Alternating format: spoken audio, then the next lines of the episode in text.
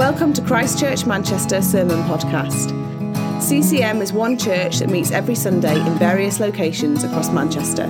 For more information about who we are or about our Sunday meetings, please visit www.christchurchmanchester.com.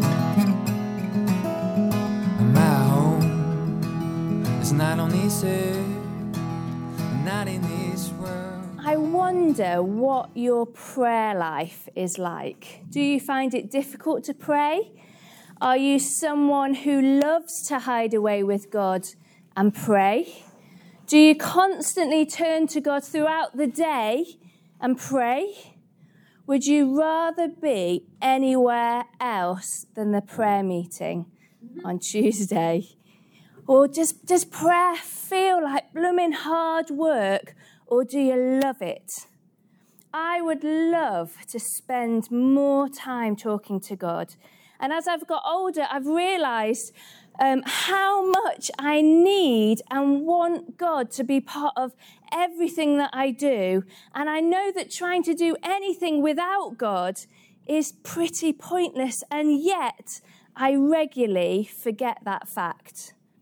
But I have been on a bit of a journey with prayer over the last 25 years.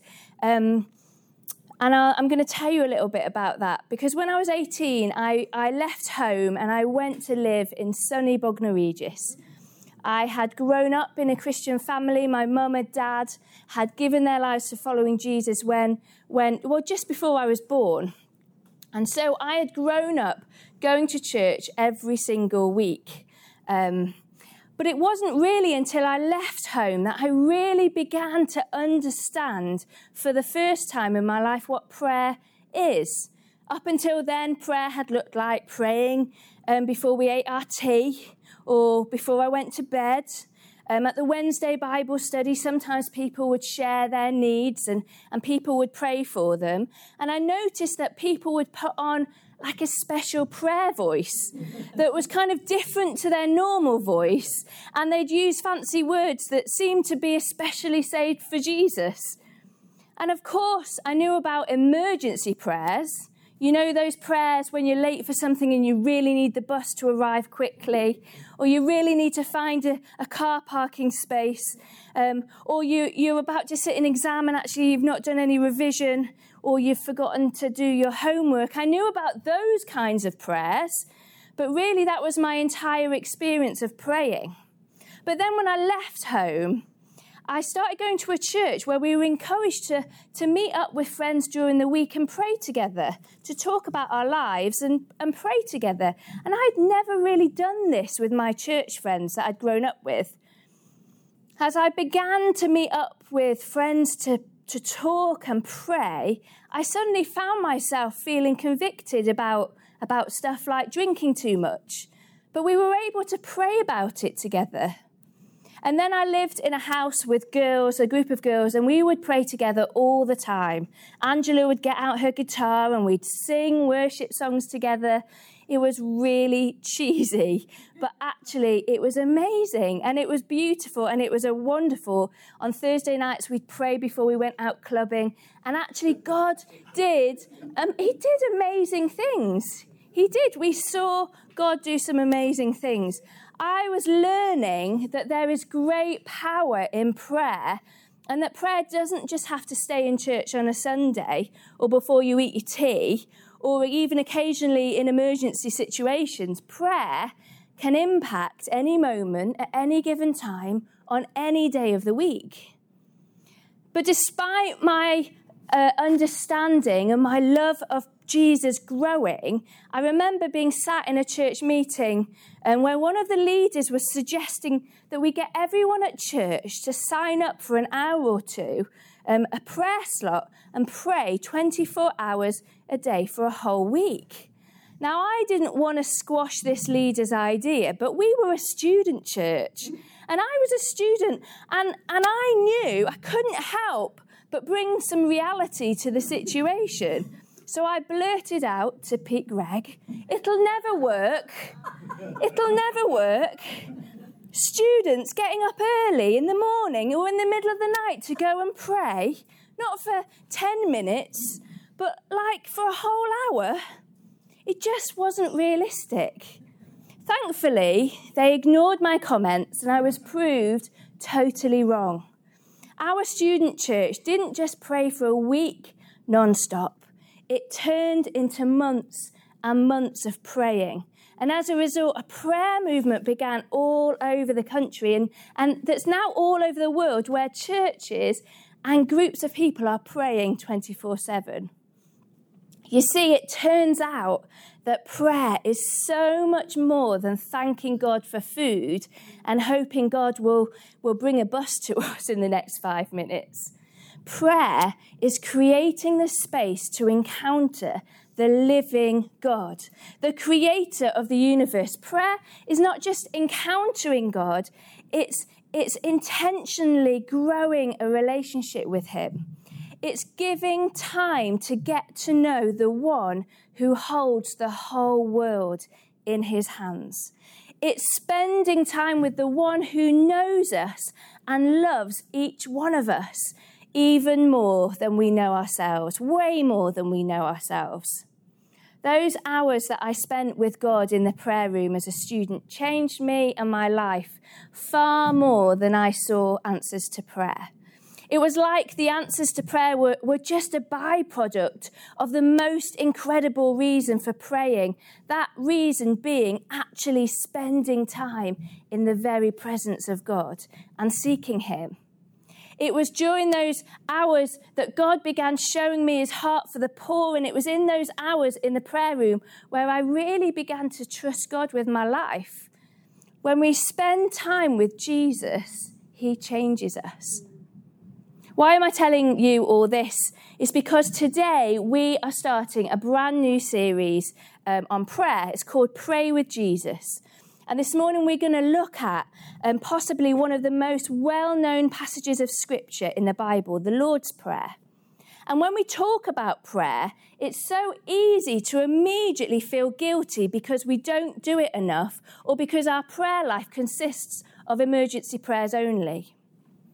And we kind of switch off because we know it's something we should do, but we're just too busy or too tired or work is too demanding to take the time to pray. Or maybe actually we feel disappointed with God in some way, and that stops us from praying. Well, this morning and during this season, we're going to be inviting you and each other not to do something that's going to add another thing for your to do list, but we're inviting each other to start intentionally spending more time with the person who is going to make you feel most alive. It's an, inv- it's an invitation to encounter the Holy God, not just on a Sunday morning, but on a Monday night and a Wednesday afternoon. Whether you're up in the night with a crying baby or on the verge of tears at work or home because you're stretched beyond your limits. I'm going to invite each one of us to put down our phones when we're stressed or bored and look up to the one who created the universe. And stop and pause and be with him, giving him space to breathe his true life into our dry bones and our weary hearts. It's an invitation to stop and rest and lay our burdens down and quit trying to do everything in our own strength. It's an invitation away from the mundane and into an adventure with God where He could ask us anything and we'll obey because we know Him and we trust Him and we know that He's got our best intention at heart. So, with this said, um, if you've got a Bible, turn to Matthew chapter 6, verse 5 with me and I'm going to read. And when you pray, do not be like the hypocrites, for they love to pray standing in the synagogues and on the street corners to be seen by others. Truly, I tell you, they have received their reward in full. But when you pray, go into your room, close the door, and pray to your Father who is unseen. Then your Father, who sees what is done in secret, will reward you. And when you pray, do not keep on babbling like pagans, for they think they'll be heard because of their many words. Do not be like them, for your Father knows what you need before you ask Him. This, then, is how you should pray. Our Father in heaven, hallowed be your name, your kingdom come, your will be done on earth as it is in heaven. Give us today our daily bread and forgive us our debts, as we have also forgiven our debtors. And lead us not into temptation, but deliver us from the evil one. I'm also going to read from the Jesus Storybook Bible. Has anyone seen this, this Bible before? It's a really beautiful Bible, and I highly recommend it if you've got little ones, or not, even. So one day, Jesus taught people how to pray he said, when you pray, don't pray like those extra super holy people. They think if they say a lot of words, God will hear them. But it's not because you're so clever or good or so important that God will listen to you. God listens to you because he loves you. Did you know that God is always listening to you? Did you know that God can hear the quietest whisper deep inside your heart even before you've started to say it? Because God knows exactly what you need even before you ask Him. Jesus told them, You see, God just can't wait to give you all that you need. So you don't need to use long words or special words. You don't have to use a special voice. You just have to talk. So when you pray, pray in your normal voice, just like when you're talking to someone you, lo- you love very much, like this. Hello, Daddy. We want to know you and be close to you. Please show us how.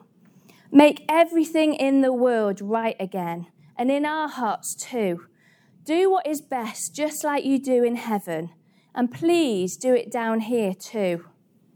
Please give us everything we need today. Forgive us for doing wrong, for hurting you. Forgive us just as we forgive other people when they hurt us. Rescue us. We need you. We don't want to keep running away and hiding from you. Keep us safe from our enemies. You're strong, God. You can do whatever you want. You're in charge now and forever and for always. We think you're great. Amen. Yes, we do.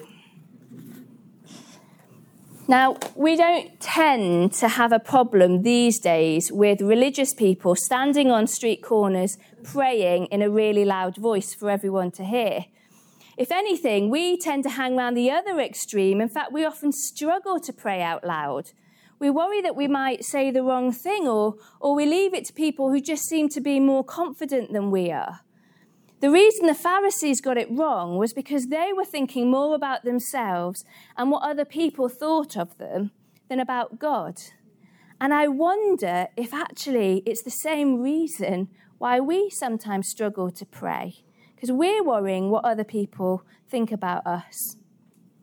The Pharisees, though, were making prayer into a public spectacle. They were trying to impress people with their praying. And Jesus says, don't do that with God.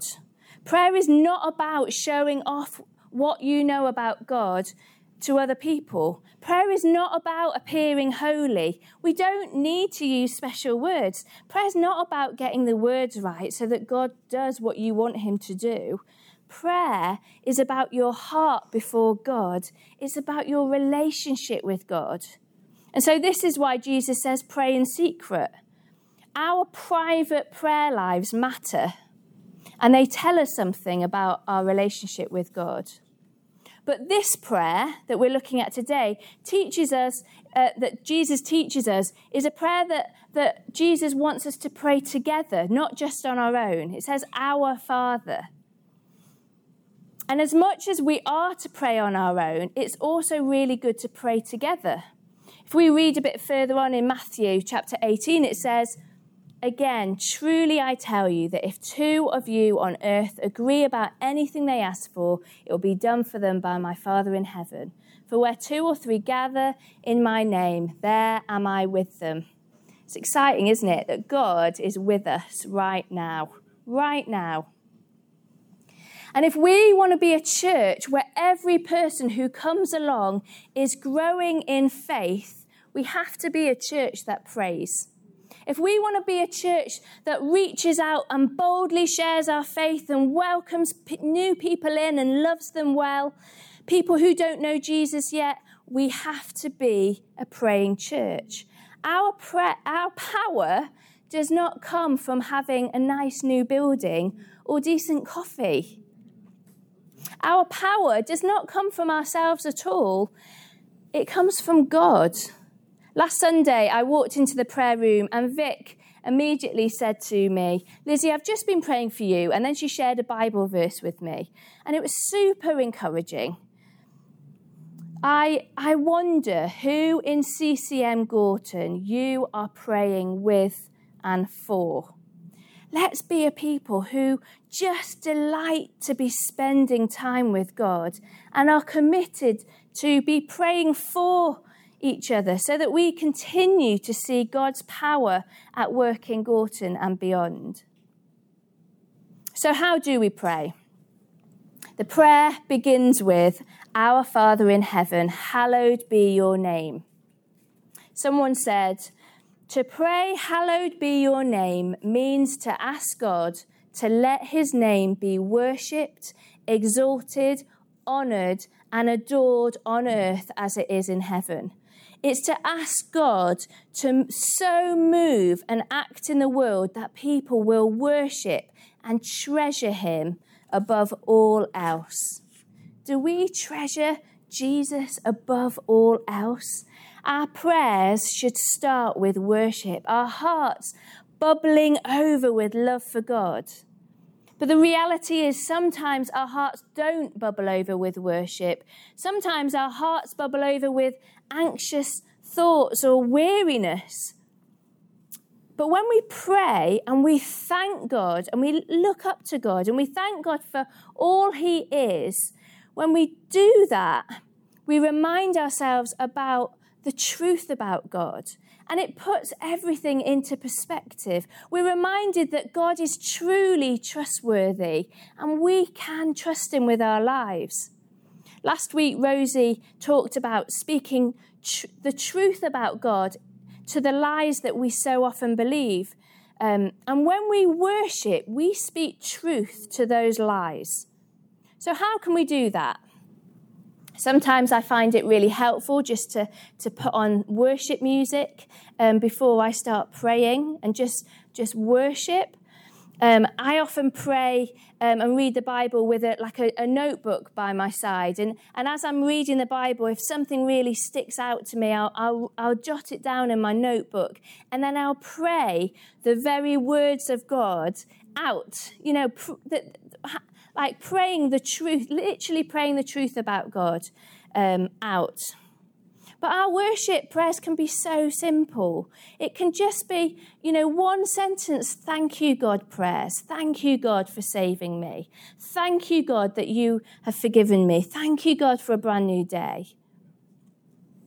If you um, want to, to learn how to worship in prayer and you're a lady, then coming along to the prayer and pajama Zoom prayer meeting on a Saturday morning at half seven, little plug, um, is, is a really good idea because those women who pray on a Saturday morning have taught me so much about worship. But then it says in the, in the prayer, Your kingdom come, your will be done on earth as it is in heaven. We live in a culture that says, My kingdom come, my will be done. We want what we want and we want it right now. But when we pray, we are turning the culture that is all around us, that seeps under our skin, and we turn it upside down. We pray, God, you be in charge. God, you know better than me. So often we think we know what's best for our lives, but when we pray, God, your will be done, we're putting our lives in the best hands possible. There's been so many times in my life when I've asked God for something and it hasn't worked out, but then God had a way better plan. Even in suffering, the Bible says in Romans 8:28, in all things God works for the good for those who love him. In all things. Verse 11 says, Give us our daily bread. I love hearing stories about when God has miraculously provided. I think one of the most exciting things about walking in faith or walking with other people walking in faith is watching God provide. God wants us to ask Him for the things that we need. Just this week, I was reading in the Old Testament about a king called Asa. Or, no, we'll go with Asa. The other way might sound a bit rude. It seems, though, that in his early years, he had committed his life to following God. But in his last few years, it says that Asa was afflicted with a disease in his feet.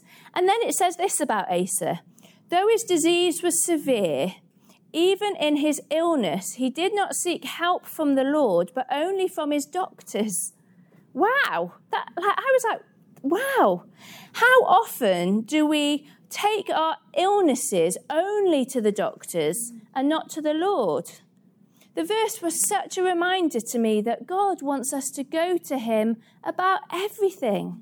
He's even interested in our feet. Joe, um, who's not here today, but she um, was prayed for a few weeks ago because she's pregnant and was um, feeling some hip pain. And she shared with um, the, the, the Gorton ladies that um, actually God has healed her of that pain. Like, like, isn't it incredible? God does heal. And, and I wonder how much peace and provision we miss out on because we don't go to God in prayer, because we don't share our struggles with our friend Jesus. Verse 12 says, Forgive us our sins as we also forgive those who have sinned against us.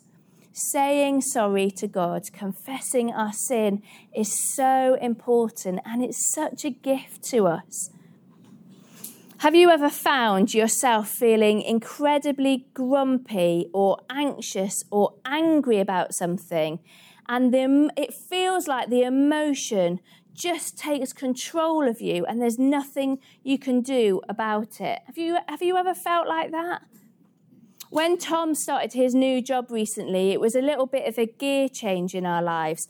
And I got used to having the car and being able to nip about to Lidl whenever I needed to. Um, and I'd been able to go into work early on my work days because Tom could do the school runs. But this new job changed things a bit.